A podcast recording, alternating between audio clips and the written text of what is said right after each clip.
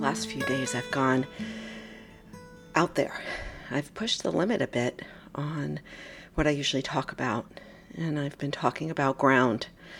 Right? We talked about being on shaky ground, talked about that there is no ground, and today I want to talk about tapping the ground. Welcome to Daily Whispers. Hey, listen, I am not making any promises to be coherent, at least um, coherent at a certain level. What I want to share with you is my process of what I go through every day the highs, the lows, the in betweens, the shakiness, the uncertainty, the doubt, the fear, the ecstasy, the elation, the confidence. It's all there. In fact, Nietzsche said that uh, he called this life, uh, you know, a life of full catastrophe. Full catastrophes. We get it all in one lifetime. How blessed are we? And so today I want to explore with you this sense of tapping the ground. And I'm using terminology that I've used from my studies and it is often referred to as the ground of being, the ground of our being, our true nature. As I talk about my book, our natural state of aliveness. And so while the world is spinning out there, while we're flying through the air without a parachute, and while there is no ground beneath us, there is a ground within us. And that is really the path the path of awakening, the path of of becoming more self-realized is is knowing that inner ground. Some call it true north. But today I just want to lightly touch on how we can, in the midst of chaos, confusion, uncertainty, we can tap our ground, that inner source inner stability, inner steadiness, inner balance, inner harmony, inner calm, clarity, wisdom. And we do that through practice. Some people innately know. I think people that are close to the earth, live close to the earth, live close to animals, living, other living entities perhaps have an easier time with tapping their inner ground. I don't know. I mean, that is such an assumption.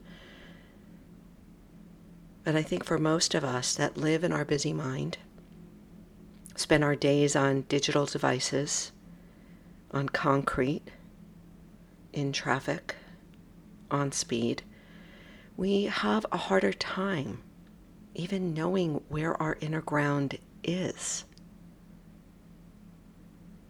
So, if there's anything I can share with you, is my own process of how I find that inner ground and remind myself to come home. Come home, Kara. You're spinning out of control. Come home. How do I come home? It's obvious, right? It's so obvious that we often step right over it. It's pausing, taking a few deep breaths, turning off the devices, spending a few moments in complete silence, perhaps eyes closed, knowing when you need solitude I know when I need solitude. Boy, I start to, like, I feel like my eyes roll back.